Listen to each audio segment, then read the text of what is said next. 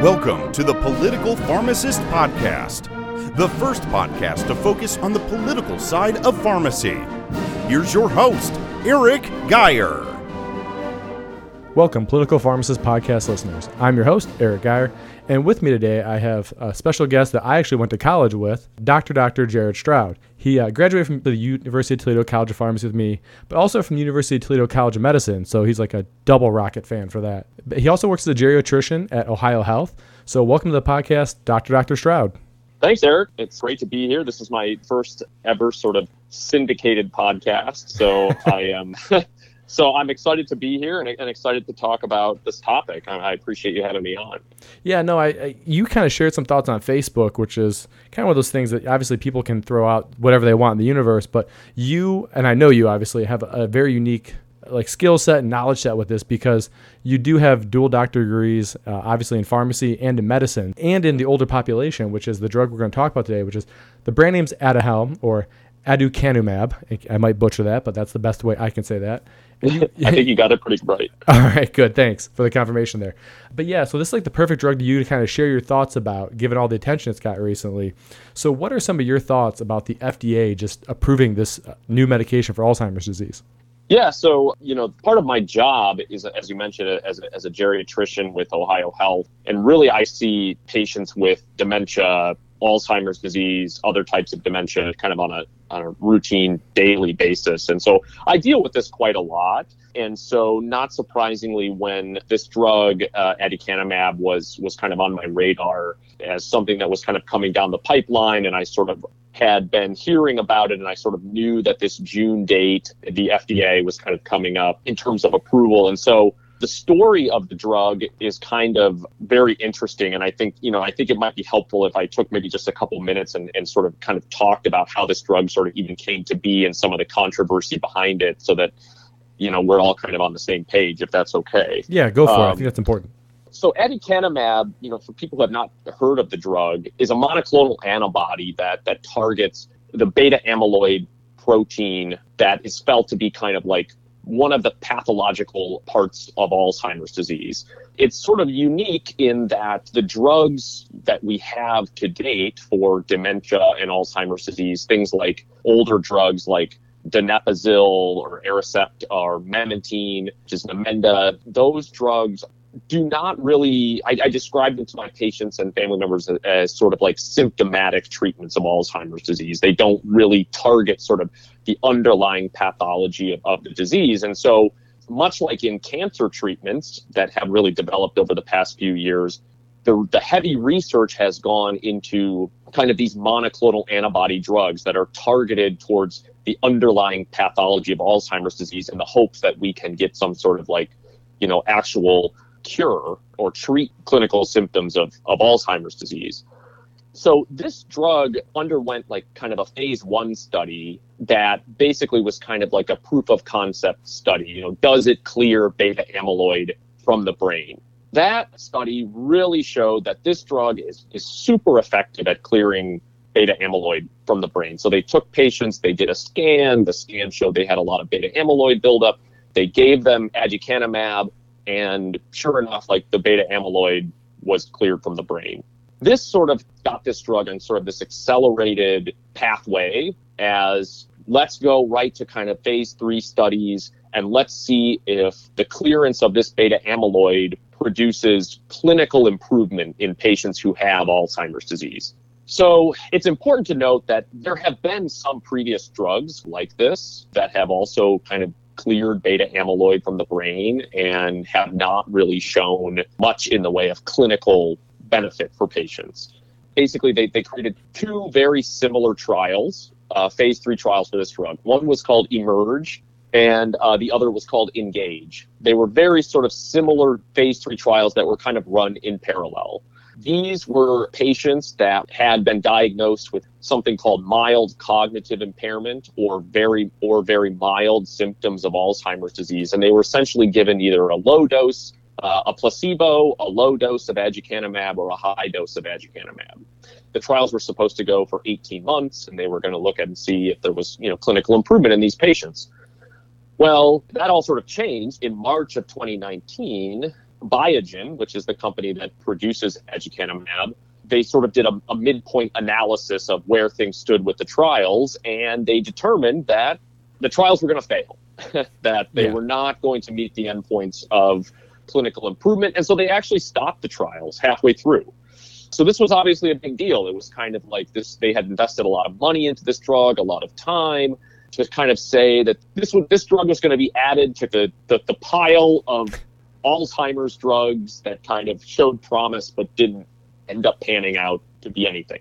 So time went on, and then about six or seven months later, Biogen kind of came back and said, well, wait a minute. We actually reevaluated some of the data from the Emerge study, uh, which was one of the two studies. And we actually think that one of the two groups in that study, the high dose group, actually is going to show some benefit. so they at that point they had already stopped the trials, they had stopped enrolling patients, and everyone had kind of left the drug for dead. And then they came back, you know, seven months later and said, "Well, wait a minute. Actually, we think maybe that one of the trials is actually going to meet the endpoint." So there were some jokes around that time, like uh, some memes came out, like because it was around Halloween, you know, like a skeleton hand, like coming out of the grave, um, that sort of thing, like the rise of this drug again that had been like deemed to be dead in the water. And so they, they said that basically, well, we think that this one positive result from one of the two trials is enough for us to take it to the FDA and see if we can get it approved through this accelerated approval process. Because you know, Alzheimer's disease is a very prevalent condition. It's not a disease that we currently have a cure for, so we're going to try to take it to the FDA and see if we can get it approved. In November of 2020, it went before this advisory committee, the FDA advisory committee, which is a panel of kind of physicians who review this data. And what they're looking at is a drug that has one study that shows no benefit at all. In fact, the high dose group of the of the engage study actually really sort of did worse than placebo. And they have this other similar study in uh, the emerge study that showed that, you know, well, we have this kind of like other result that, well, sort of a post hoc analysis after the trial had already been stopped. And it showed maybe there was some clinical benefit. And so they look at this and they, they vote overwhelmingly, almost unanimously, that they don't think there's enough evidence to approve the drug because you know you have these conflicting results in in these two trials and so we don't think the drug should be approved. My understanding is that in the past the fda has rarely gone against the recommendations of this advisory panel. And so the feeling was that because the decision was so unanimous by the advisory panel against the drug's approval that the drug was not going to be approved. So then fast forward all the way to June of this year. And sure enough, at like 11 o'clock in the morning, the FDA comes out and announces the drug is approved. And interestingly, it wasn't approved for like a narrow, nuanced approval indication. It wasn't like the FDA came out and said we are approving it for mild Alzheimer's disease or you know early Alzheimer's disease, although they've since come back and maybe amended that labeling. But they just approved it for Alzheimer's dementia, period, with no no nuance to it at all.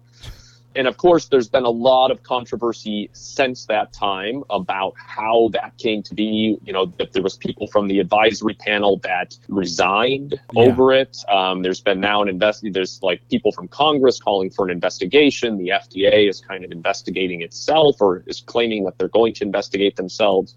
You know, so there's a lot of concerns that have now swirled around it, and you know, unfortunately, from my perspective, I think it's the patients and the caregivers who are sort of going to get stuck in the middle and who are going to be the most confused now about is this an effective drug? Is this not an effective drug?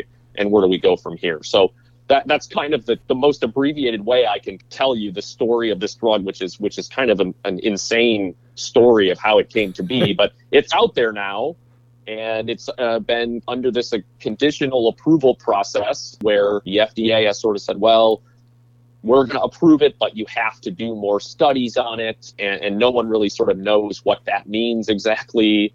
And so it's out there now, and as pharmacists and as physicians, you know, we have to kind of be aware of it because patients are going to and families are going to be certainly asking about it. I got a I got a message from a family member literally the day after it was approved asking about it. So it's out there. So I think it's an important thing to kind of know about and be aware about, at least the story of how it sort of came to be. Yeah, and so there's a few, there's a lot there I want to dive into with that, obviously. But you know, the one thing that sticks out to me is this is almost like the opposite of like the COVID vaccine trials, right? Like they kept seeing a lot of good data early on, a lot of promise, a lot of promise, but they're like, no, we're gonna let the trials finish. No, we gotta let them finish. And meanwhile, the whole world is just like sitting on pins and needles, like, is this going to work or not? This isn't the exact same with this one, but in this case, like they canceled the trial and they look back at it like, oh, maybe it'll work. Now we'll throw the one study to the FDA, not the other.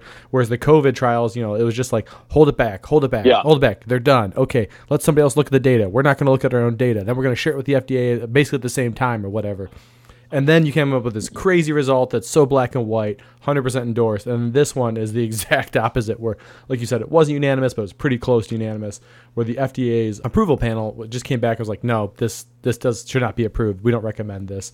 And they went ahead and approved it anyway. So it's like the exact opposite of COVID, the way I'm seeing yeah. it. Yeah, I was going to say, I, I think that what we all sort of learned in you know drug lit classes and pharmacy school and sort of in statistic classes and stuff like that when we're sort of evaluating literature is anything that you're sort of any conclusion you're drawing from kind of a post hoc analysis or post trial analysis at best is sort of hypothesis generating. Mm-hmm. You know, you shouldn't be drawing conclusions from that like, oh, this drug works. I think that the feeling of a lot of us out there is that at the very least, if there were conflicting results, rather than approving a drug, it should be okay, there's maybe some indication that this dose in this one trial showed some clinical benefit. So maybe we need to go and design another trial in a certain way with this particular dose and do more studies to try to resolve this conflict between the two studies because right. and, and try to get a clear answer of whether the drug works or whether it doesn't work. To your point, like they did with the COVID vaccine, where it was very clear, again, this is sort of the as, exact opposite. And now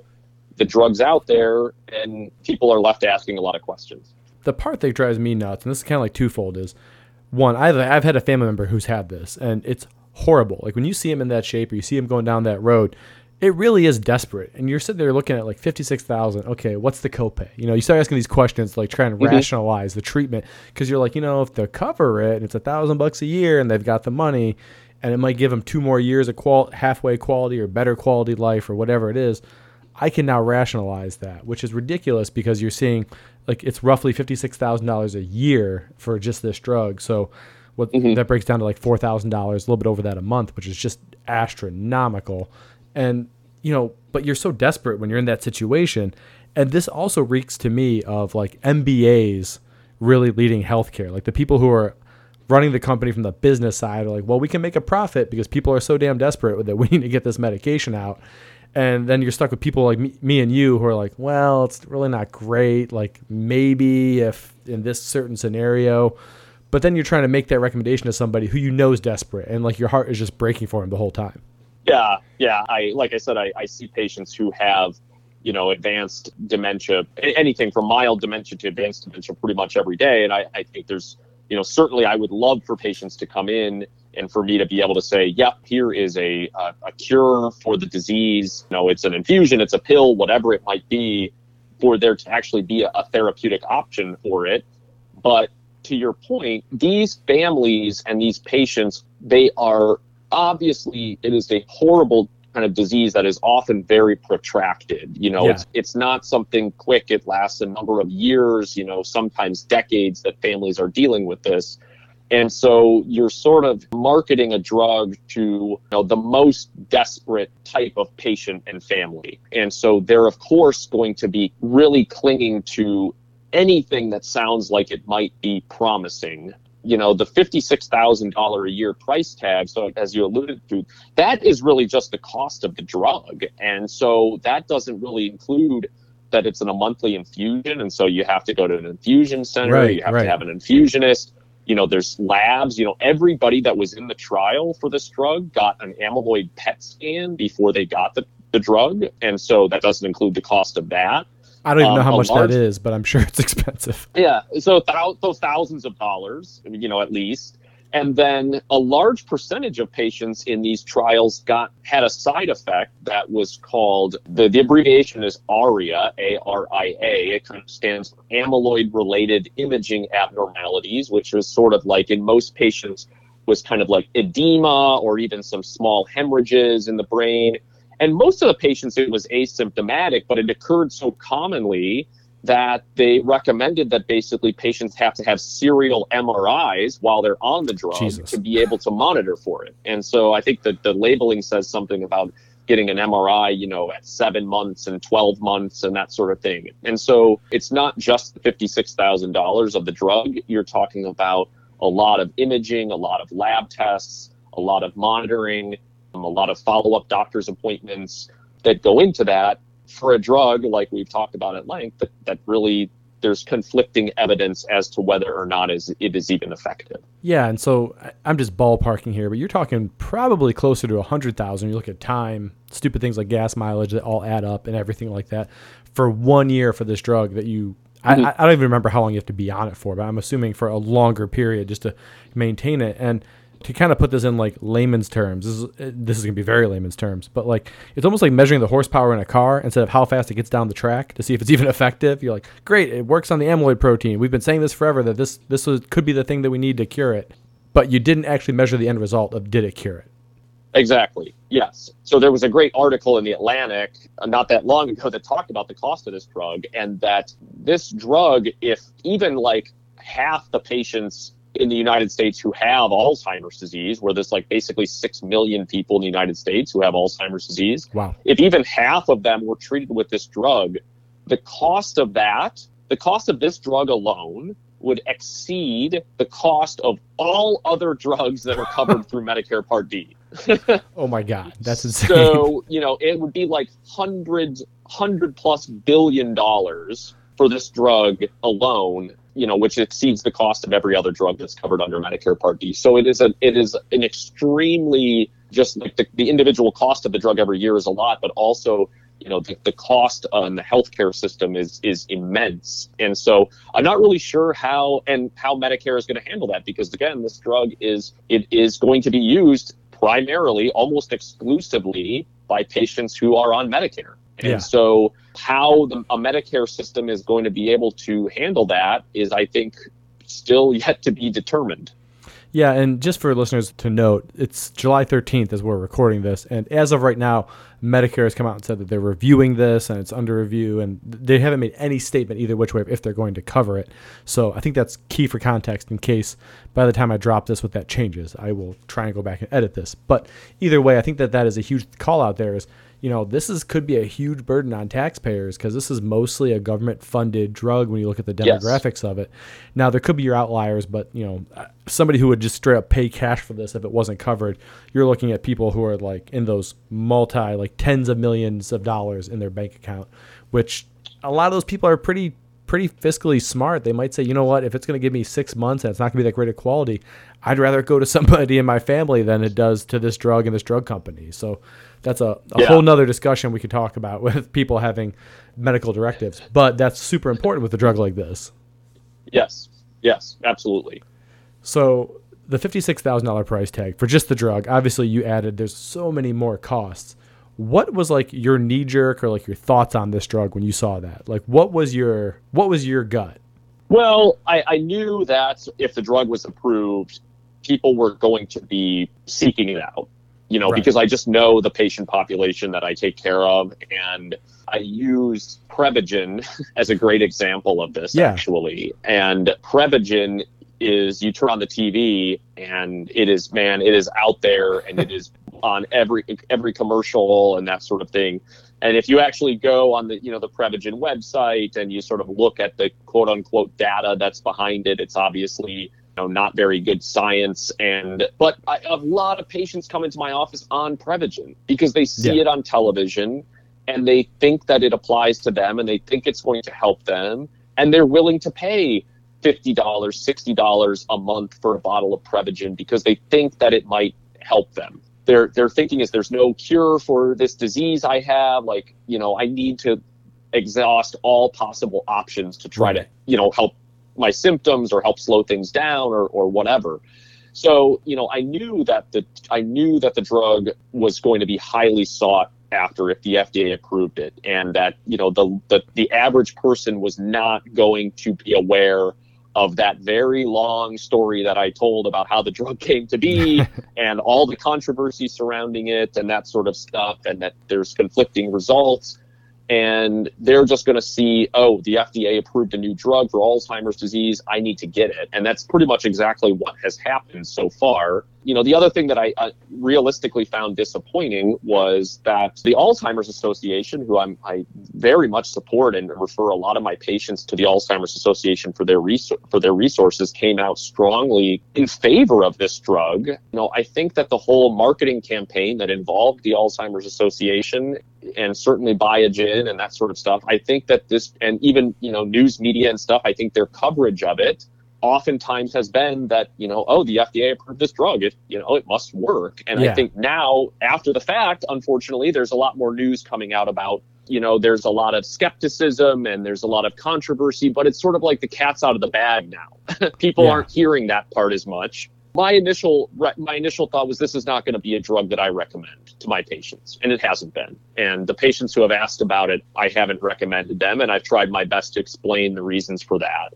And so that was sort of my initial knee jerk reaction, and and my hope is that over time, sort of the FDA, as this drug gets put more and more under the microscope, that perhaps it gets dialed back a little bit the enthusiasm because I, I worry about moving forward you know unrestricted essentially Yeah, and and so listeners, the reason why I obviously ask that is many times as a pharmacist, you know, people come to us with these questions or have it about that uh, about topics like this, and Prevagen's a great one. I've actually, when I worked retail, had a guy who would come in and every month he'd ask where the Prevagen was. I'm like, right there, it's aisle 15, top shelf. Okay, you know, walks over there and grabs it. But like every month he came and asked that question, and what I think is so important here is you see both sides of this in our role as a pharmacist and in your role as a geriatrician.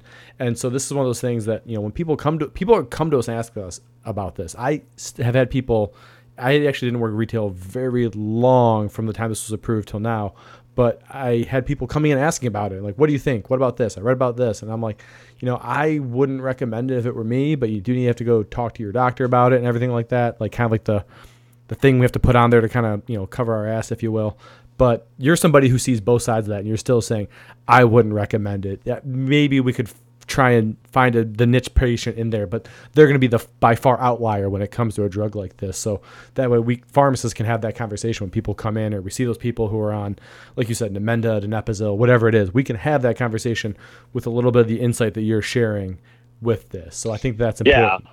Yeah, and I think you know, as as you well know, that pharmacists are the most accessible healthcare professional, and you got, you know, Yeah. the, especially the retail pharmacist, Yep. oftentimes is sort of just the go-to medical professional for any type of medical question. Oftentimes, not even necessarily drug related. True. And so, you know, even though this is an infusion, I think that there's a good chance that pharmacists out in the community, family members and patients are going to be asking opinions on this drug. And so I, I think it is important to, you know, at least be aware of the controversy and and understand, you know, some of the risks and some of the why why there's some strong opposition to this drug. Yeah, it really is one of those things, and I, I can see it from both sides because I have had family members and even family friends who've been in that situation. One was even a NASA engineer. You know, like talk about mentally stimulating job, and to see him completely become vegetative because of Alzheimer's disease, it's it's horrible. And I would see where his family would be like, whatever it costs, we don't care, Mhm. we want him back. Yeah. And, but you're looking at it just going, oh, I understand that, but like, don't at the same time. Yeah, and I think that it's important to, to reiterate that, you know, I think that, that those of us who are skeptical of the drug are not, you know, like, oh, the, the drug doesn't work at all. We should, you know, throw it in the trash and that sort of thing. I, I think what most of the people who are sort of on kind of the, the skeptical side of it are saying that before the drug was approved, perhaps it would have been more prudent to actually do a you know, well designed, randomized controlled trial with the dosing that was done in the study that had this somewhat positive result and see if we can replicate those results. Yeah. You know, see if those results are true. and if they actually if it actually does show benefit and we can clear up the you know the conflict between the two trials then that's great you know i think those of us who treat patients who have dementia would be would love a treatment that actually has shown consistently to be really really effective. And so i just i think that most of us are kind of on the side of things where if there's conflict between data then it might have been prudent before we just sent the drug out onto the market to clear up the controversy and see see what actually comes of it as opposed to kind of just sending it out there into the world for you know for providers to do with it make their own interpretations basically. Yeah and we've all seen with covid that in every profession there's a couple bad providers who are willing to do things so we'll just leave that where it is. But it's it kind of stinks because it has turned political. Like the fda really did themselves no favors here. Now like you said congress is looking into it.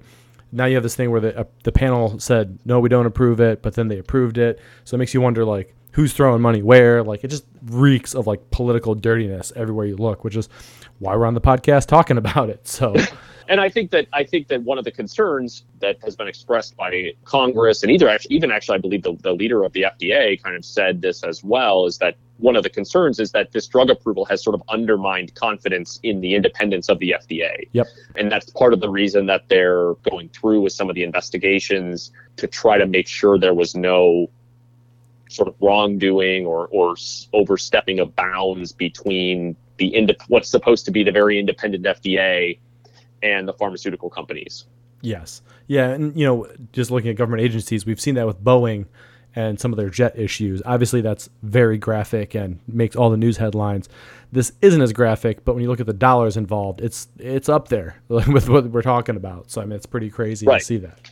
Yes, absolutely. All right. So I can't let you go before asking you some of the questions I ask everyone on the podcast. But before I do that, I want to thank you for one having your awesome unique degrees. I think is really cool. I'm I'm a little bit jealous that you do, just because I think that you're in such a cool spot when it comes to stuff like this and just practice in general, because they both make you better in both realms. The pharmacy degree makes you better medical doctor, and then being a medical doctor helps you with understanding the pharmacies of it a little bit more too. So, thanks for putting that much dedication into the profession. Oh yeah, absolutely. It, like I uh, always tell people, the uh, the the dual degrees was not really the original plan. Yeah, um, I remember those it days. Just sort of, it just sort of worked out that way. But you know, I do think that you know certainly I think the time spent in in pharmacy school, you know, and, and actually you know working for a couple of years, a, a few years as a pharmacist, you know, it does give me a, a unique kind of perspective, especially when it comes to topics like these yeah, no regrets from my vantage point, but did take a it took a few years longer and a few dollars more to get to the career that I ended up with, but but uh, it worked out well in the end. So yeah, no, I totally get that. Anyway, hop into the two questions that uh, I ask everybody. If you could change one thing in pharmacy that isn't a law, what would it be? So I, I will tell you that I knew that these these sort of law questions and stuff were coming. Although I'm uh, super uh, deft in the uh, the pharmacy law and, and that sort of stuff as I once maybe was, you know, ten years ago.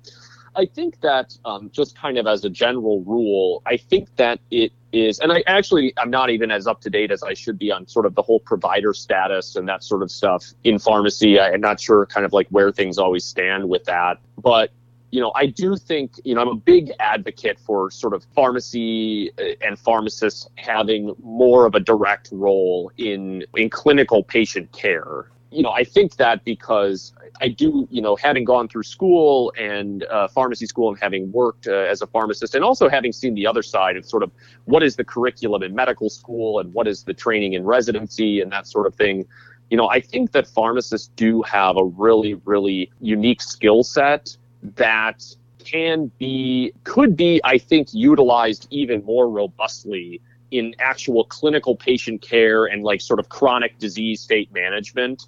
And I think it's probably underutilized. You know, things like diabetes management and hypertension management and lipid management and that sort of stuff I do think there is a there there could be a more significant role for for pharmacists in that regard. Um, I think just like we sort of talked about before, where the just the you know pharmacists are the most accessible healthcare professional that we have and one of the most trusted healthcare professionals. I do think that having uh, pharmacists be able to to have more even a role as sort of a provider in terms of chronic disease state management, I think would absolutely benefit the population not really a law, not really like a a, a non-law thing, but but anyway, that that's sort of my, kind of my thoughts on it. Okay, so something like provider status being implemented would, in your eyes, be a good thing because it helps free you up from some of your time, from your refill requests, and not just that, but also like your managing of just like common things that really aren't eh, super complicated or maybe need the specialty that you have. Yeah, absolutely. And I just I think that you know it's difficult. It's getting more and more difficult for patients to get into appointments with their primary care doctor to have access to their primary care doctor and and that sort of thing and i, I think that in the spirit of kind of like access to care and, and having pa- patients be able to accessible but also very knowledgeable care of some of the chronic disease state things like diabetes hypertension that sort of stuff i really think like provider status is, is a really really important thing you know moving forward in pharmacy Great. Yeah, no, I, we've had a lot of people on the podcast, and I think it's cool that you've seen both sides and you still support that. So, if you could change one law in pharmacy or make a law in pharmacy or whatever, federal or statewide, what would it be and why? So that's a good question. I would say that, and this is a, sort of a, a half joking law, but I guess it's it, to me it's really not a joke. It should be. I think it should be mandated that at retail pharmacists be able to take a lunch break. I think that's a the, good uh, one. Where the you know the you know the pharmacy closes down and they can actually take a break and uh, and sit down and even if it's a half an hour where they don't have to have clinical responsibilities or phone calls or that sort of thing and i and correct me if i'm wrong but some pharmacies do do that correct Right. Yeah, like some uh, do. Walgreens expanded recently, although execution is a different story. Yes. Yeah. So, you know, I just always thought about my my pharmacy colleagues who, you know, were working at whatever retail pharmacy they might be working at and they're telling me about these 14-hour shifts, 14-hour weekend shifts and they haven't sat down and they haven't like eaten lunch and, you know, they're filling hundreds of scripts per day or checking them and that sort of thing. And I just think that like it would be nice if there was a universal law that said, you know what, you're in a very stressful clinical environment that actually does require a doctorate level degree and requires a lot of brain power. Maybe we should mandate that you get 30 minutes where you get to kind of like check out and you know recalibrate your brain for the safety of the patients um, and the safety of the families you know just the same way that we mandate break time for any other type of employee Yeah. so that would be uh, obviously not a current law that could be changed, but I think it would be a worthwhile new law. You know, and to throw it back at you too, I think that that should also go in place for medical doctors. Not sure how that works in an ER setting or in a surgery setting. Maybe Right. might be the outliers, but like, you know, I've seen doctors who are again are pulling similar shifts to pharmacists, and there's so much pride in both professions of like how much abuse you can take, whether it be through residency or on the job or whatever. And I think we really just need to end that freaking culture. Like that, I- we're both the same age, we're both millennials, but like, I think it's like our generation is finally realizing like that's not the right answer. I don't know what the right answer Yeah. is, but that's not it. Yeah, and, and I agree. Medical professional burnout is an absolutely very real thing, you know, in Yes. both in both pharmacy and medicine. We as a society are not doing a very good job of combating that. And so my pharmacy lunch hour law would be a very good first step, I think, in getting us on the right track. Yes, wholeheartedly agree with that. Well, hey, Dr. Stroud, thanks again for coming on the podcast, and you've been an awesome guest. And maybe I'll have you on some other time just because I think you provide an awesome knowledge set with the professions. Yeah, I would be happy to happy to be on. You know, Eric, I, I, I appreciate you uh, reaching out to me and um, giving me the opportunity to talk and hopefully uh, in, inform people uh, a little bit better. And I, I, I thank you, thank you for having me on. I'm happy to come back anytime. Yeah, thanks again, and listeners. If you can, you can reach out to Jared. Um, I think he's on LinkedIn, if I remember correctly. But you can reach out to him or reach out to me, and I can connect you with him. I don't want to inundate him with any more stuff because burnout is a real thing, and as soon as you put MD by your name, it's probably worse than PharmD for questions. So, um, but but as always, thanks for listening to the Political Pharmacist Podcast, your prescription for pharmacy and politics.